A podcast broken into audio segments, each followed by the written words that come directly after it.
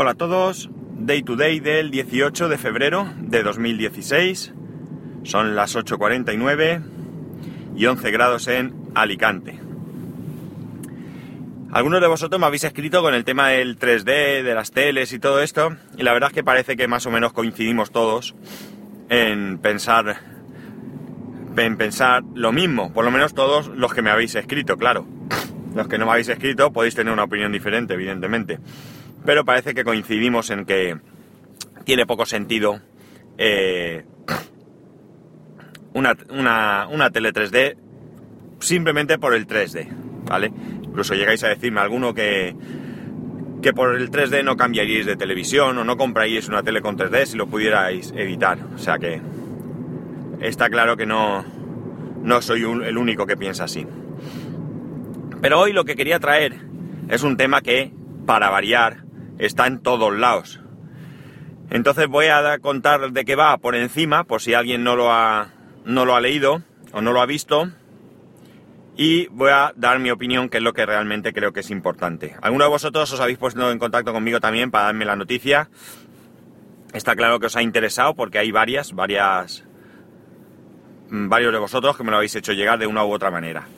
Bien, la historia está en que parece ser que el FBI ha solicitado una orden judicial para que Apple cree una herramienta o proporcione el medio para acceder a los datos de un iPhone que consiguieron de uno de los terroristas que atentaron en San Bernardino el, pasado diciembre. La noticia no sería a lo mejor muy, muy llamativa eh, si no fuese porque el mismísimo Tim Cook pues públicamente ha hecho un escrito en el que se niega a obedecer dicha orden judicial. Y claro, aquí es donde se ha montado eh, un gran follón. Un gran follón, al menos informativo. Eh, de momento a nivel legal no ha pasado nada, pero estoy seguro que algún tipo de consecuencia tendrá esto. Eh, cuando leí los titulares por encima, pues la verdad es que lo primero que pensé es que Apple no actuaba bien. Porque yo he defendido aquí la privacidad de nuestros dispositivos, pero también he defendido que ante un delito y ante una orden judicial, algunos también vosotros me escribisteis en este mismo sentido, pues eh, estaba claro que eh, pues había que acceder a dichos datos. Pero claro, aquí chocamos con una cuestión que es la siguiente. Y tras leer bien eh, el escrito de Tim Cook, pues es cuando mi eh, opinión pues puede estar mejor fundamentada y quizás pues incluso haya podido cambiar. La cuestión es la siguiente. Todo esto evidentemente si nos creemos todo lo que nos dicen y no ponemos en duda que esto es tal cual. Según Tim Cook, el problema es que el FBI lo que le pide es una herramienta no es una herramienta para desbloquear un teléfono, sino que abra una puerta trasera a cualquier dispositivo. Eh, Tim Cook lo que dice es que se tiene que negar, en primer lugar, porque ellos no disponen de dicha herramienta. No existe posibilidad alguna de acceder a un iPhone.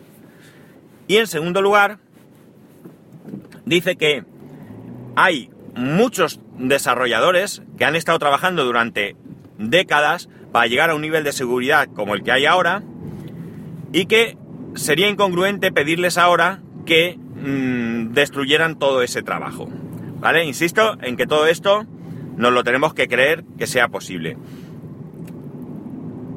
Eh, no hay que mezclar, no hay que mezclar el acceso directo a un teléfono, sea un iPhone o sea un Android, con el que puedan interceptar tus comunicaciones, ya sea WhatsApp, Telegram, eh, Facebook, SMS mm, mm, o incluso las llamadas telefónicas. Son dos cosas totalmente diferentes, ¿de acuerdo? Aquí de lo que se habla es del acceso directo a los datos que hay dentro de tu teléfono y a los que supuestamente, como digo, no se puede acceder.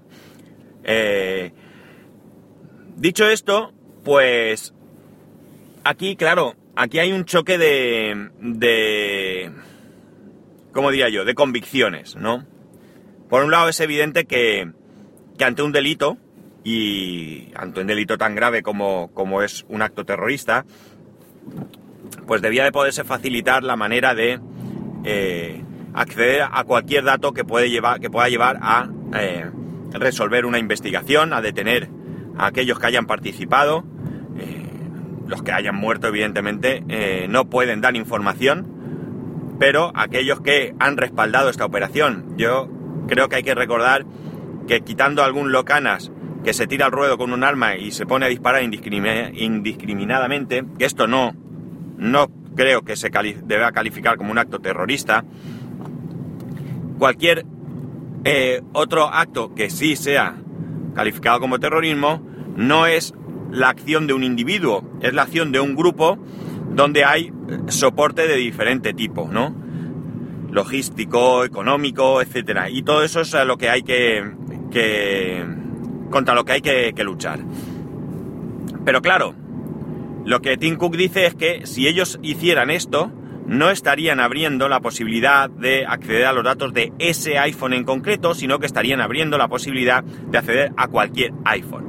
Y que si bien es cierto que el FBI de boquilla se compromete a que esto solo se utilizaría en casos puntuales, también lo que dice Tim Cook es que nadie podría garantizar que esto fuese así. Entonces, aquí chocamos con dos cosas, claro. Por un lado tenemos eh, la lucha contra el crimen, contra el terrorismo, contra la delincuencia, que es nuestra seguridad física realmente, y por otro lado, pues mm, se contrapone con la, el derecho a la privacidad y a la seguridad mm, digital o económica o como queráis llamarla, a la que creo que tenemos, que tenemos derecho. A todo esto ha salido el CEO de Google, el. ¿Cómo es? No, Pichar o algo así, no me acuerdo muy bien apoyando claramente, primero, bueno, ha sido atacado incluso por Edward Snowden porque en principio pues Google no había, no se había manifestado, pero ahora se han manifestado este hombre y ha sido claro, apoyando totalmente la postura de Apple. Eh, entendemos que Google con Android pues también quiere eh, un nivel de seguridad eh, al igual que Apple con iOS y por tanto, pues también les toca el hecho de que mm, tuvieran que, acceder a esta petición para que eh, en cualquier momento, pues ellos también tendrían que saltarse las protecciones a las que a las que están eh, las protecciones que tienen, vamos, los, los teléfonos con Android. Eh, la verdad es que aquí, como digo, hay una especie de mm, contraposición a lo que por un lado pienso, eh, a, dos posturas que tengo muy claras, ¿vale? Y no sé de qué manera se podrían solventar, porque evidentemente eh, si se abre una puerta trasera, pues ya hemos terminado. De, mm, Apple garantiza que ni siquiera ellos mismos hoy por hoy pueden acceder por una vía trasera a un teléfono. Evidentemente lo podrían hacer. Ellos son los que han desarrollado el software y por tanto tienen muy claro que de qué manera podrían, podrían revertir esta situación. Pero aparentemente no lo quieren hacer. Y esto nos da una cierta seguridad. Google parece que va por el mismo camino, por lo tanto aquellos que seáis usuarios de Android, pues también parece que tenéis una cierta seguridad a este respecto. Daros cuenta de una cosa, si se abre una puerta trasera esa puerta trasera no se abre única y exclusivamente a un grupo, en este caso el FBI o a la policía correspondiente, perdón, de cada país. Estamos abriendo la posibilidad a cualquiera que tenga los conocimientos suficientes. Ya sabemos que hay bugs, que hay malware, que hay de todo. Por lo tanto, la manera de no acceder únicamente es cerrar la puerta calicanto, o mejor dicho, que no haya puerta. Eh, cualquier puerta Cualquier puerta, por muy segura que sea, se puede abrir. Cualquiera, ¿eh? No lo dudéis. Incluso la de Fort Knox se puede abrir. Otra cosa es que sea sencillo. Pero todo lo que tiene una puerta se puede abrir. Así que para mí, si no existe esa puerta, mejor que mejor. Yo no tengo nada que ocultar, vuelvo a decirlo. O sea, mi vida es muy transparente. Soy como cualquier ciudadano de a pie. No tengo dinero en negro porque seguramente no puedo tenerlo, nada más. Yo soy un trabajador, mi mujer también. Nuestros ingresos están clarísimos. Nuestras ah, empresas, tanto la de mi mujer como la mía, lo declaran todo. No nos pagan nada en negro.